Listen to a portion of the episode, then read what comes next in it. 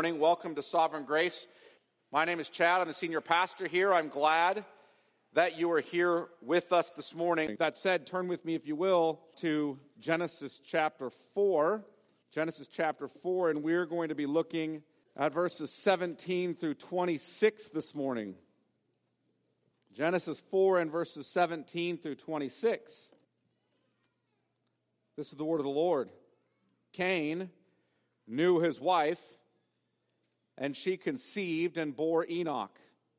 When he built a city, he called the name of the city after his son, Enoch. To Enoch was born Irad, and Irad fathered Mehujael. And with Mehujael fathered Methushael, and Methushael fathered Lamech, and Lamech took two wives. The name of the one was Adah, and the name of the other was Zillah. Adah bore Jabal. He was the father of those who dwell in tents and have livestock. His brother's name was Jubal. He was the father of all those who play the lyre and the pipe. Zillah also bore Tubal Cain. He was the forger of all instruments of bronze and iron. The sister of Tubal Cain was Naamah. Lamech said to his wives, Adah and Zillah, Hear my voice. You wives of Lamech, listen to what I say. I have killed a man for wounding me, a young man for striking me. If Cain's revenge is sevenfold, then Lamech's is seventy sevenfold. And Adam knew his wife again, and she bore a son and called his name Seth. For she said, God has appointed for me another offspring instead of Abel, for Cain killed him. To Seth also a son was born, and he called his name Enosh.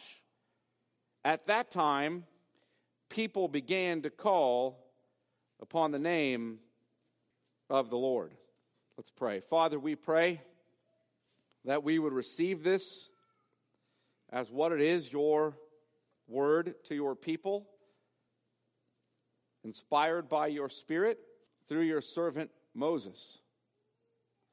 We pray that we would hear your voice as you speak to us. We pray for those who trust in Christ that you would cause us to look evermore to him. We pray for those who are here who do not trust in your Son, our Lord Jesus Christ, that you would give them ears to hear and eyes to see and hearts to believe so that they would be saved. Help us to understand the self exalting, self sufficient city of man that has come about as a result of the fall into sin. And help us to long for, to hope in, to look forward to the city of God. We pray this in Jesus' name. Amen. Well, it's Easter, so I'm going to say it. He is risen. You know, we say that every Easter, and I see it on social media every Easter. And friends, I want to be clear that we gather every Lord's Day to make that same confession. We gather the first day of every week because we confessed Christ is risen. But when we say he is risen, I wonder about this. Has that ever caused you, when we say that he is risen, has that ever caused you to give much thought to what that says about your citizenship status? I recognize that when we say he is risen, you all think that's good. Jesus has conquered sin and death. He is holy, righteous, undefiled. That's good. That means I'm saved. My sin was atoned for on the cross. The grave no longer has hold on me. I've been redeemed. But have you ever thought when we say he is risen, have you ever thought that has implications for my citizenship status? Now, whenever we're talking about our citizenship status, we're referring to what city we belong to. Now, we might call that now a nation or a state, but our citizenship is found in a particular city. So that when we travel to a foreign country or city, we know that we are foreigners. Listen, even though you're from the United States of America, you know when you just travel to Los Angeles, you think, I'm a foreigner. We know we're foreigners. That foreign city is not where we hold our citizenship, it's not our home. And no matter how nice that foreign city, you know you're not home there. It's apparent to you that you're a stranger or a foreigner.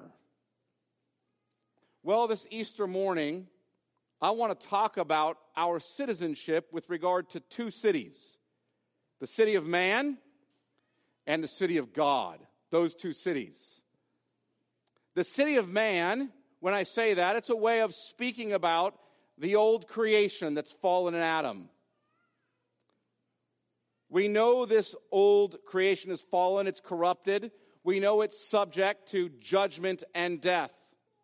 This creation, and frankly, our whole man, and all the God given institutions found herein have all been subjected to corruption in some way by Adam's fall into sin and death.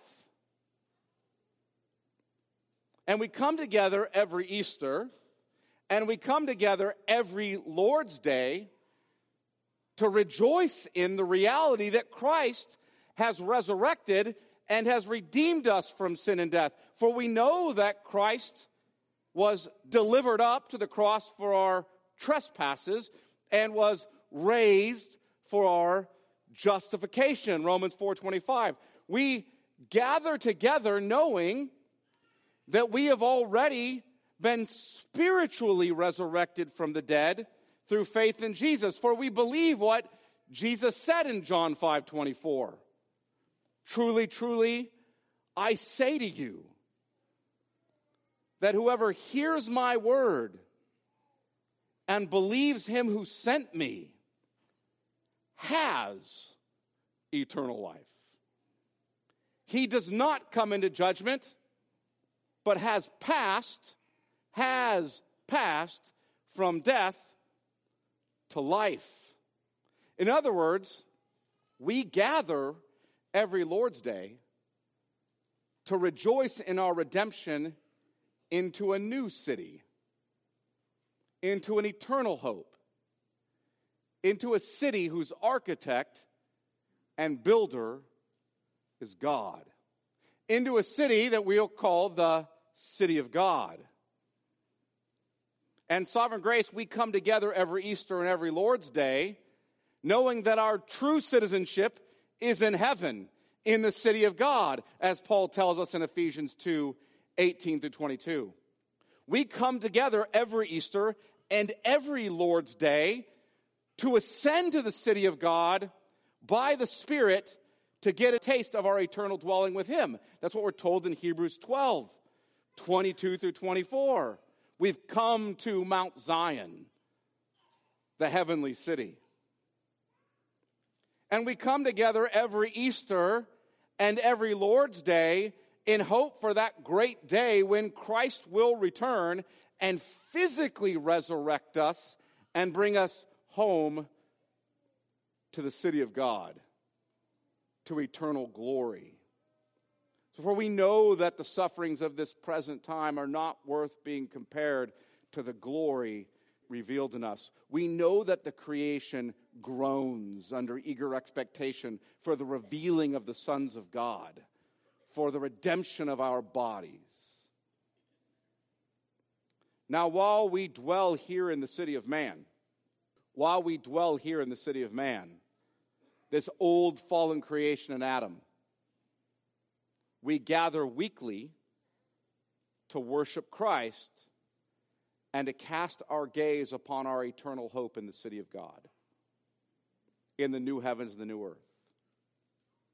So, Easter Sunday, and friends, every Sunday, is a sign that we do not live for this old creation. We do not live for this city as man, but we have a better hope, a better city, a city whose architect and builder is God. And this morning I want to look at the beginning of these two cities. Look at the beginning of the city of man, if you will, and, and the promise of the coming city of God. And I want to do that by looking at two offspring of Adam and Eve. I want to look at Cain, and you're used to hearing me say Abel. Cain already killed Abel where we are now? Want to look at Cain and Seth. Cain and Seth. These two offspring are the beginning of two cities. And I want to challenge you to consider here's the question I want you to consider in which city have you made your home? In which city have you put down roots? For which city do you live, and in which city do you find your hope? So here's how the sermon will break down. First, we're going to consider the city of man, and we're going to look at the city of man in Genesis 4 17 through 24. And then, second, we're going to consider the city of God, and we're going to look at the city of God in Genesis 4 25 through 26. So let's look first at the city of man. Look at Genesis 4:17. Genesis 4:17. Cain knew his wife, and she conceived and bore Enoch. When he built a city, he called the name of the city after the name of his son, Enoch. Now, I want you to think a bit about our context here. I'll deal specifically with the name of Enoch a bit more next week when we get to Genesis 5, at least I hope to. But I want to consider our context. I want to remind you of where we are in Genesis. This is still part of the story of creation as told through a focus upon Adam and Eve that began in Genesis 2 4. We get the genealogies. Remember, I told you Genesis is arranged around these 10 genealogies. And the first genealogy is announced in Genesis 2 4. The next genealogy will be announced in Genesis 5. So we're still in the section of the first genealogy about the story of creation as told through a focus upon man, specifically Adam and Eve. God had created Adam and Eve, if you remember, with a body and a rational and immortal soul in true righteousness and holiness. He created man to dwell with him in the Garden of Eden. He created man, Adam and Eve, to bear his image across the earth. He created them male and female and gave them marriage and commanded them to be fruitful and to multiply and to fill the earth. And remember in Genesis 2, he created Adam as a farmer, a worker of the ground, who was both a king who would subdue the earth and rule on behalf of the Lord, and a priest who would serve in and guard God's dwelling place in worship. God gave them abundant life and provision in the original creation. He also spoke to them, giving not only his moral law, which was written on their hearts, but a positive law, a law they would not have known apart from special revelation, where they were told, You shall not eat from the tree of the knowledge of good and evil, lest you die or you'll die. But we know that Satan in Genesis 3 slithered into the garden and deceived Eve, and she ate of the fruit of the tree of the knowledge of good and evil, as did Adam, who was with her. They rebelled against God and his law. In that context, God cursed the serpent, the woman, and the man. In the context of the curse, God said there would always be enmity between two seeds. Genesis 3:15. Always be enmity between two seeds in the context of his curse upon the serpent. There would be the seed of the serpent who would always be at war with the seed of the woman. And these two stories this morning of Cain and Seth are paradigmatic of these two seeds or of the two cities.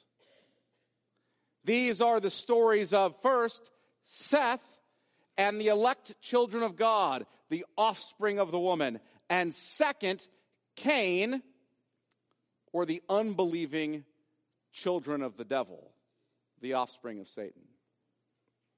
But this war between the two seeds, this war between the two cities, will not continue forever, for when God cursed the serpent, he made a promise that the seed or the offspring of the woman would come and he would crush the serpent's head. He would be the coming messianic king and savior. Now, Adam and Eve believed the Lord. They believed the promise, and the Lord covered their sins, their guilt, their shame, but yet they were still exiled from the Garden of Eden, put outside the gate, unable to enter where God dwells. And it seems that they remained just east of Eden, right outside the garden near the gate that they could not re enter through. And there they conceived hundreds of children and grandchildren. But the first children that we read about are Cain and Abel. Cain being their firstborn, Abel their second. And if you remember the story, Abel trusted the Lord and obeyed him. And at the designated time, Abel brought of the firstborn of his sheep. Cain trusted in himself and disobeyed the voice of the Lord. And at the designated time, he brought an offering of the leftovers of his fruit rather than his first fruits. The Lord was pleased with Abel and not with Cain. So Cain plotted to kill his brother Abel. God patiently called upon Cain to faith and repentance and warned him not to allow the sin crouching at the door of his heart to master him. But sadly, Cain listened to his own voice rather than the Lord, and Cain rose up and killed Abel. Then the Lord judged Cain and drove him further east of Eden. Cain was driven away from his family, further away from God's presence and God's people. And throughout Genesis, we'll ring this notion of these wicked cities are the cities far east of Eden, the places where God doesn't dwell, like Babel in the east, like Sodom and Gomorrah in the east. But look at Genesis 4:16 because this is the context we come to in verse 17. Then Cain verse 16, then Cain went away from the presence of the Lord and settled in the land of Nod or the land of wandering east of Eden. And in this context, in the context of that, all that I just told you, Cain knew his wife and she conceived and bore Enoch. And when he built a city, he called the city after the name of his son, Enoch. And Genesis 4:17 frankly, if you've been paying attention to the context of this book, sort of smacks you in the face. He's driven east of Eden into the land of Nod, the land of wandering, under the curse, away from God's presence. And he builds a city. And he names it after his son. Now, I want us to consider Cain's city. And really, Cain's city building offspring or family, if you will. This city that Cain builds is paradigmatic of the city of man, the city in which we all dwell right now, where we live. And I want to look at Cain's city of man really under two parts. In verse 17, I want to consider his man centered or self centered end the end of self exaltation in his city. And in verse 18 through 24, I want to look at his perverted city. In other words, the way the city of man perverts God's creation. So let's look first at his man centered or self centered end or goal. Look at verse 17. For Cain knew his wife, and she conceived and bore Enoch. When he built a city, he called the name of the city after the name of his son, Enoch.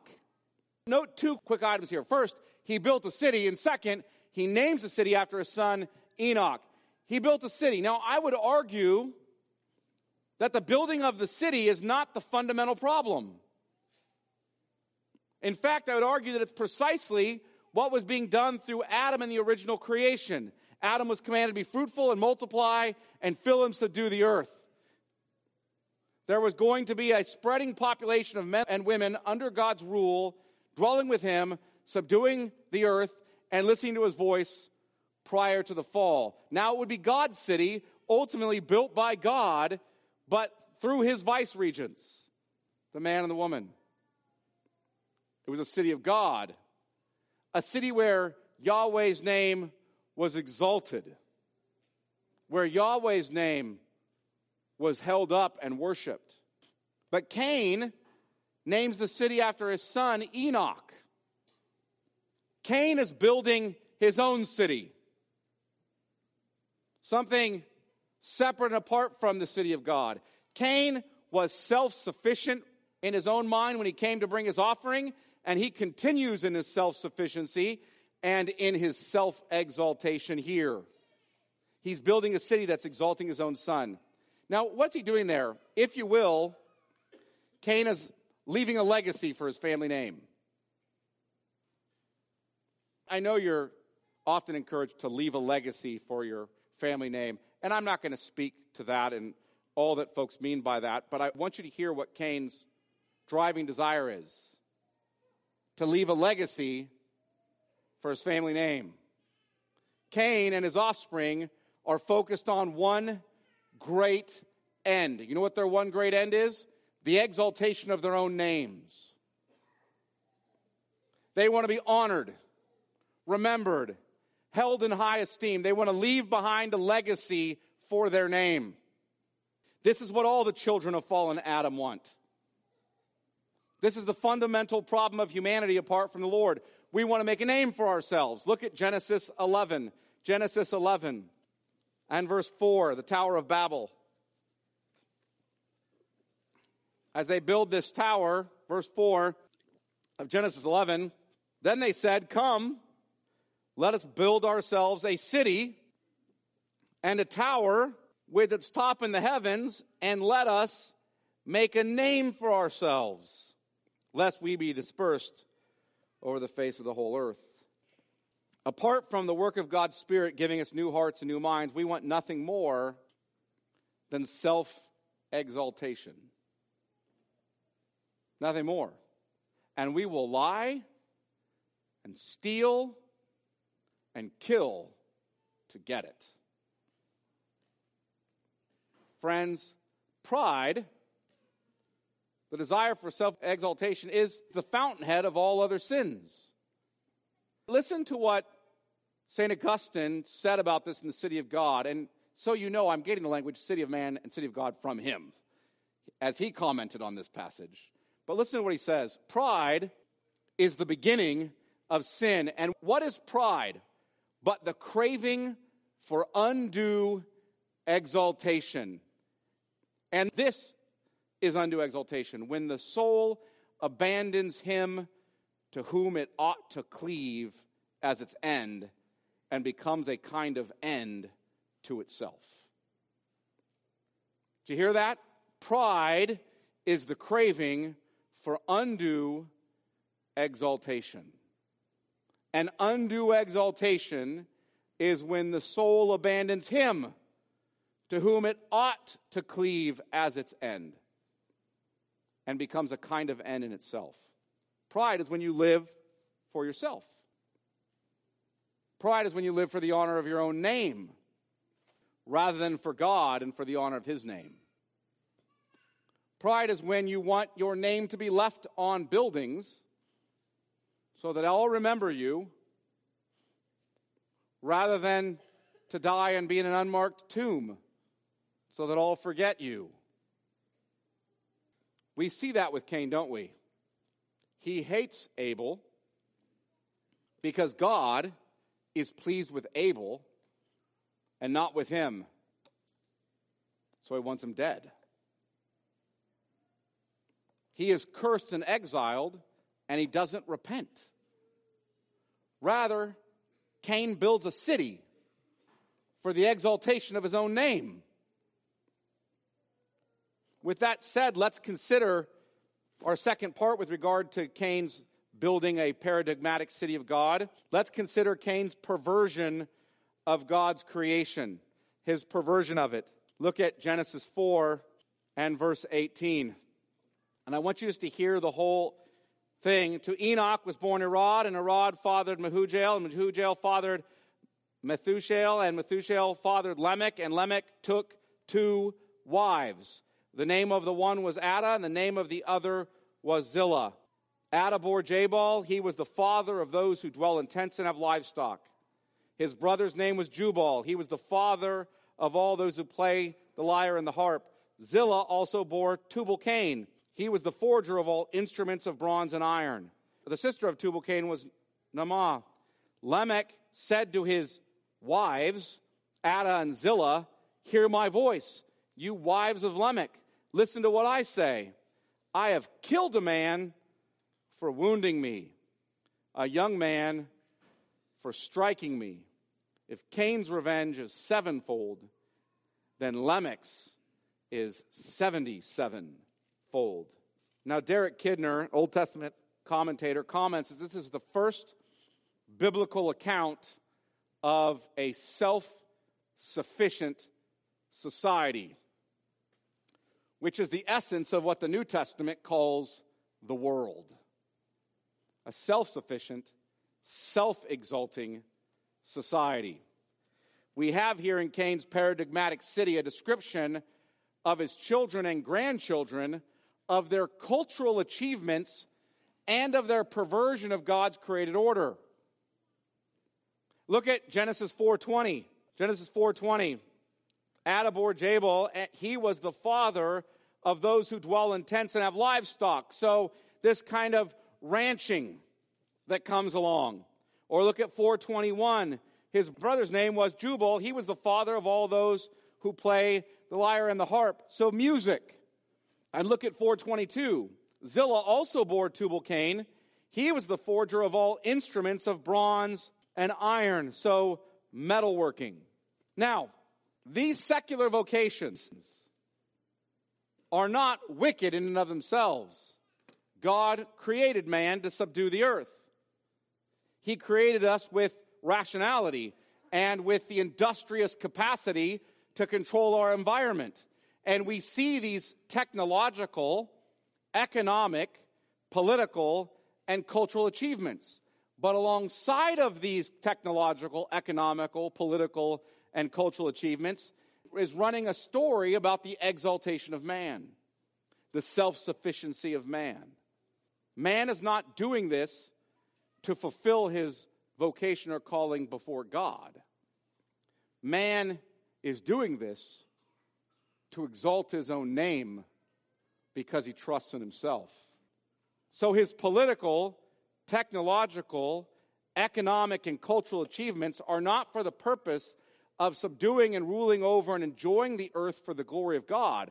Rather, his achievements are for the purpose of using the earth for the glory of man. The problem in the city of man is not that it lacks the industrious capacity to control its environment, but that it lacks the moral virtue to control itself. The city of man has vast technical and artistic skill, but no godly virtue. Let's look at this further by looking at Lamech's speech. Look at verse 23 and 24. Lamech said to his wives, we can stop there for a minute. Note the phrase said to his wives, plural. It's important that we do not fail to notice what Moses is telling us. Lamech is the first story of bigamy that we see in Scripture. Look at Genesis 4:19. Look up to verse 19. And Lamech took two wives. The name of one was Adah and the name of the other Zillah. Lamech took two wives. That is clearly a violation of the pattern of marriage set down in Genesis 2:24. That a man shall leave his father and mother and cleave to his wife, singular. And the two, not the three or the four, the two shall become one flesh. The city of man has already begun to pervert the God given institution of marriage. And folks, if you haven't seen the city of man perverting the God given institution of marriage in our culture, you haven't been looking around. Please do not miss this. The fundamental problem with the city of man is not that there are socio political and cultural institutions like marriage or government or technological, economic, and cultural achievements and secular vocations. The fundamental problem is that the city of man perverts those institutions and achievements for the sake of self exaltation and does them out of a drive for self sufficiency. Now let's keep looking. Look at verse 23. Note the names of his wives, Adah and Zillah. We're told that twice. The name of the one was Adah, the name of the other Zillah. And then in verse 23, Lamech said to his wives, Adah and Zillah. It seems that in the Hebrew, Adah means something like pretty face, and Zillah means something like sweet voice. With these names, scholars argue that Moses may be tipping his hat to the notion that Lamech is a man consumed with sensuality. Further, look at his audacious speech, this boast he makes before his beautiful wives. I mean, Lamech is going to make a speech before his wives and boast about himself. You guys have maybe seen men find ways to sort of, you know, raise their peacock feathers, if you will, around women to make a showing. Here's what Lamech is doing I have killed a man. Listen to what I say. Look what he says. I have killed a man for wounding me, a young man for striking me.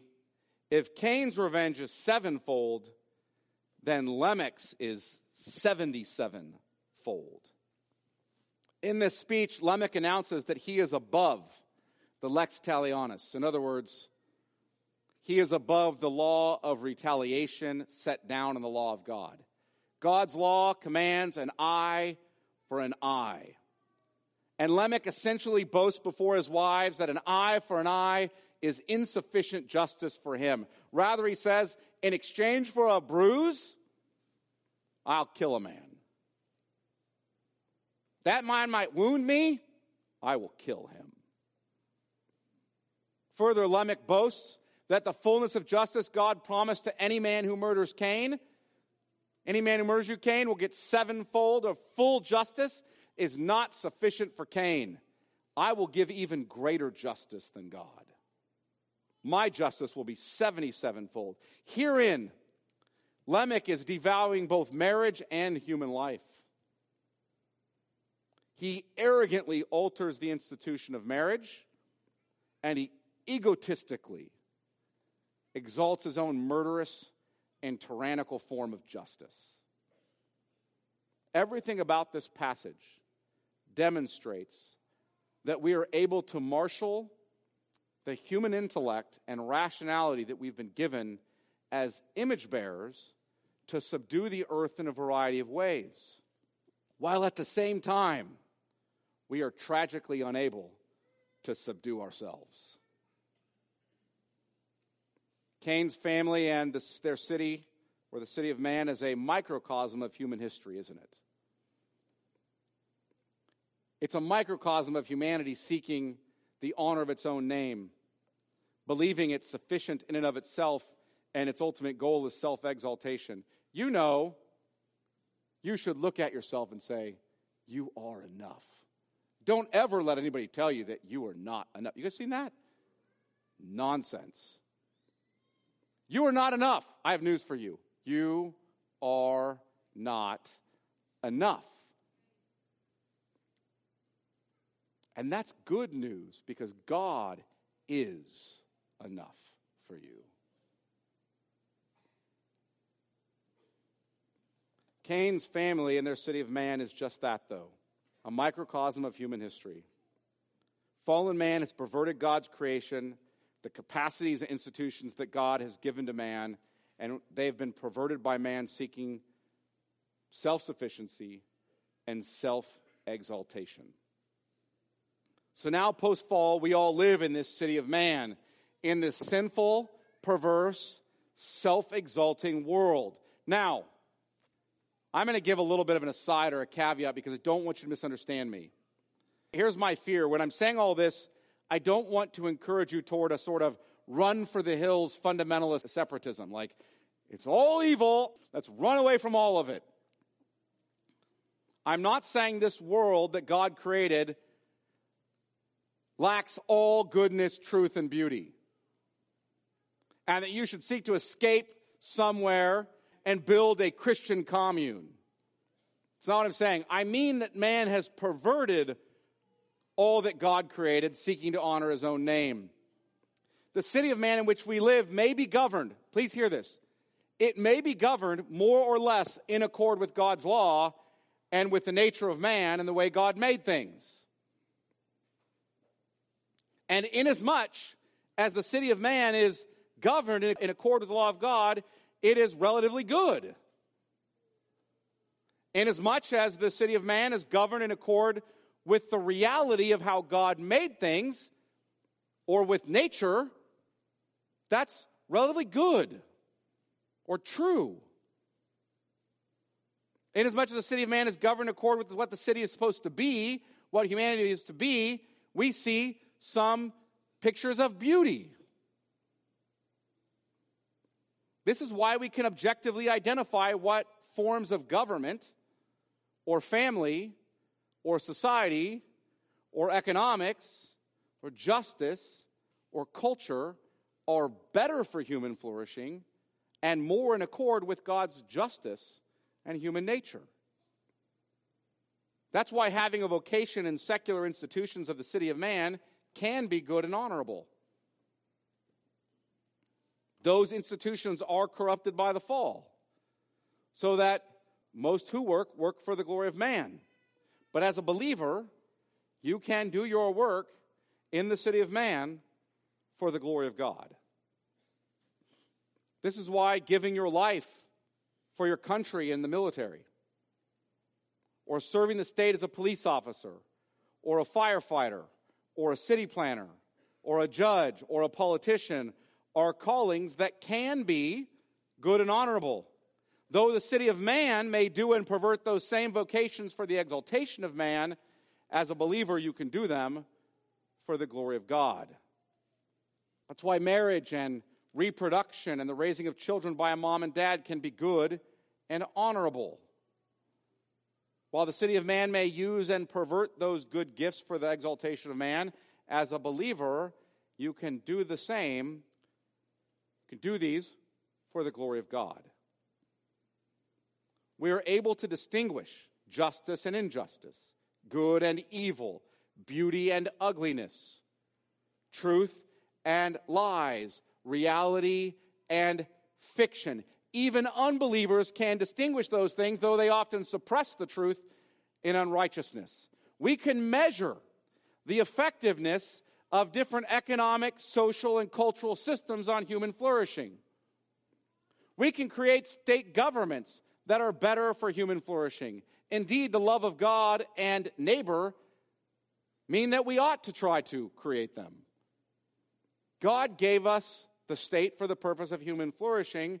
We ought to be thankful for it, and engaged as citizens in it. I'm not saying run away.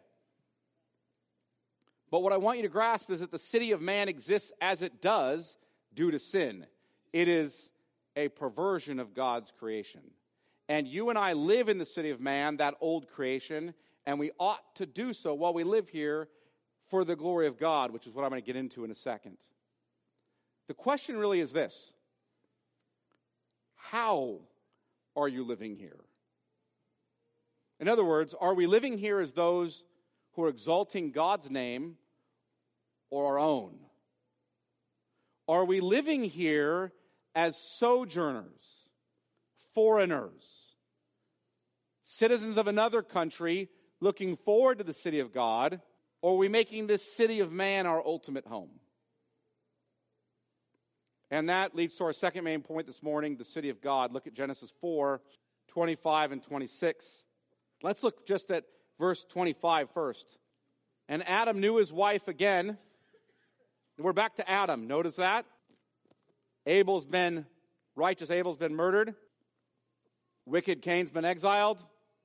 And in the 130th year of Adam's life, which we read in Genesis 5, Adam knew his wife again, and she bore a son and called his name Seth. For she said, God has appointed for me another offspring instead of Abel, for Cain killed him. Now, this is a passage that's filled with good news, and it functions like the preview to a movie functions. We sort of see this in the genealogies, the way Genesis is laid out. You kind of get a preview of what's to come in the next genealogy. And you're getting that sort of here. You're getting a preview of what's to come in Genesis 5. But note what we see in this text. First, note that we return to Adam knowing his wife Eve and bearing another son. And what's the son named? Seth. Now, why? Seth, for she said, God has appointed for me another offspring instead of Abel, for Cain killed him. Seth's name is pointing to his appointment. In fact, his name sounds like the Hebrew for appointment. And the contrast here is intentional. Seth will be like righteous Abel. He will believe and obey the voice of God. He will not be living in self sufficiency and for self exaltation, but he will depend upon God and exalt his name. Seth, unlike the murderer Cain, will be the seed of the woman rather than the seed of the serpent. Seth is a new beginning of the seed of the woman and thus of the city of God. Look at Genesis 4:26. To Seth also a son was born, and he called his name Enosh. At that time, people began to call upon the name of the Lord. Now, I want you to notice the important sort of play on words that's happening here. Seth fathered a son and called his name Enosh, which generically means man and really has sort of connotation of an ordinary or weak man. An ordinary or weak man. That's how Seth names his son. It's not a name that exalts his son or his family line. Further, we read this. At that time, people began to call upon the name of Yahweh. Now, depending on the translation, and I'll tell you this if you go back all the way back to someone like Irenaeus in the second century, he translates it this way because of the way the Hebrew for began to be called is passive.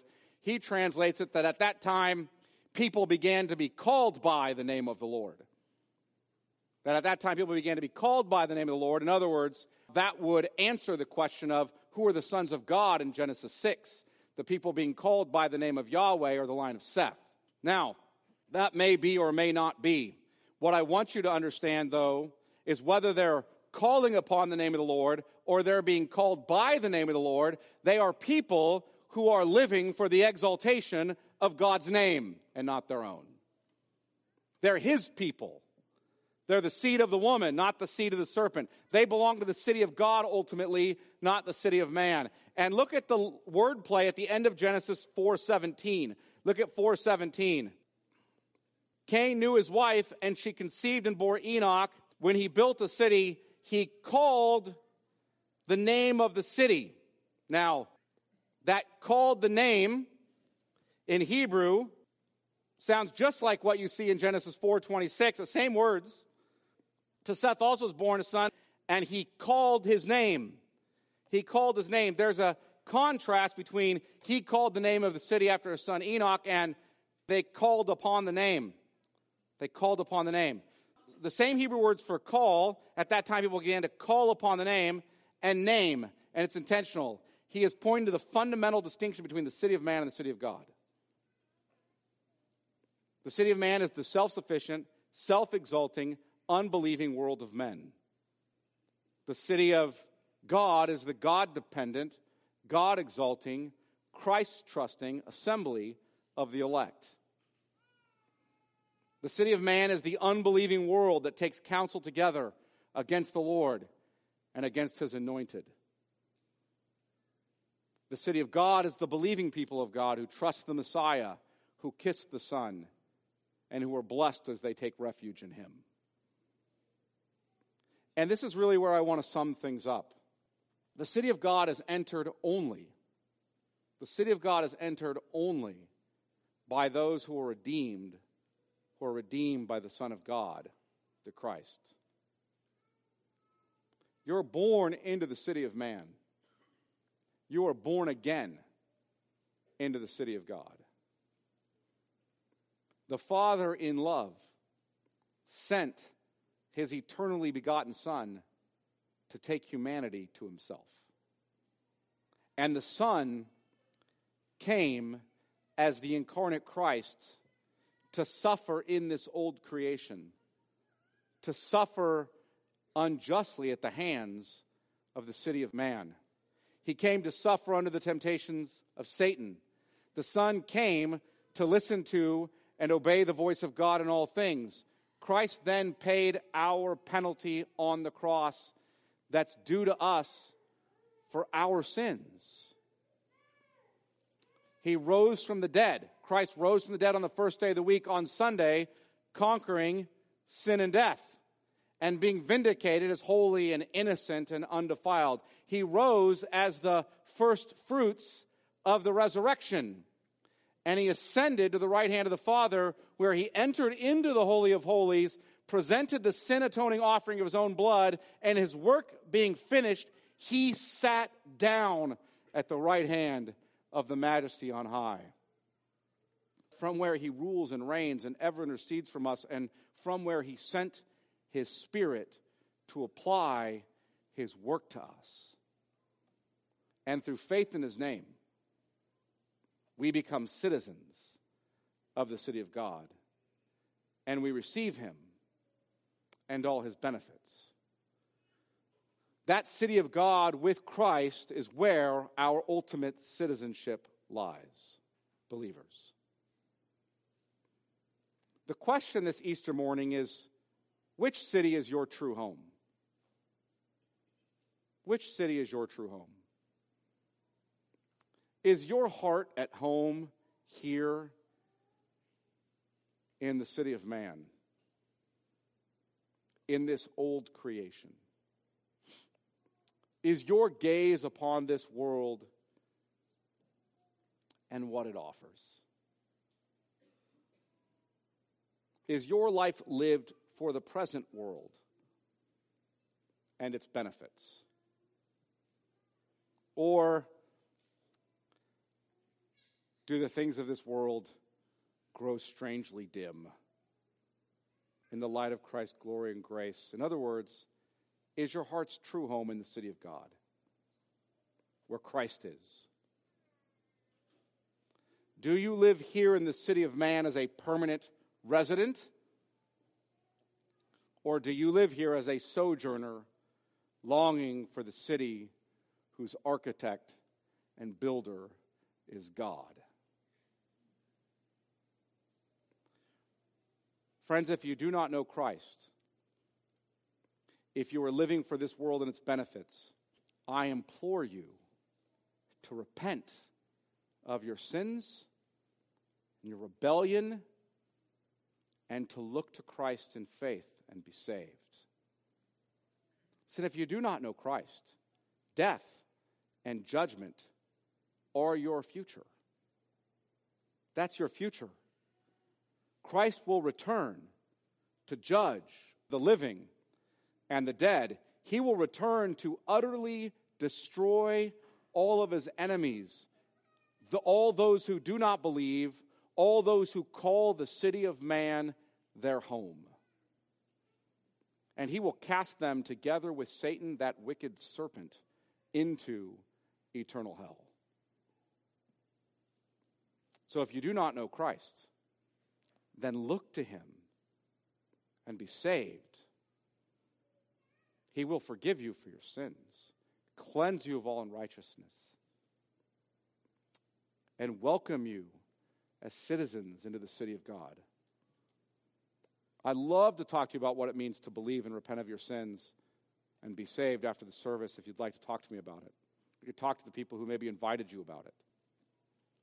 But it is of utmost importance that you answer this question Where is your home? Are you staking your home and your hope here in the city of man or there in the city of God where Christ is? Sovereign grace, if you do know Christ, then set your eyes upon Jesus. Set your minds in heaven where Christ is. Live as sojourners in this world. Do you know what that means? It means that if home is where the heart is, then your heart is set in heaven with Christ. And that's the home you long for. So that the things of this world no longer have a grip on you. The applause of men are no longer what you're longing for. You are able to give everything and yourself away freely because you know you're just a sojourner here. This is not your true home.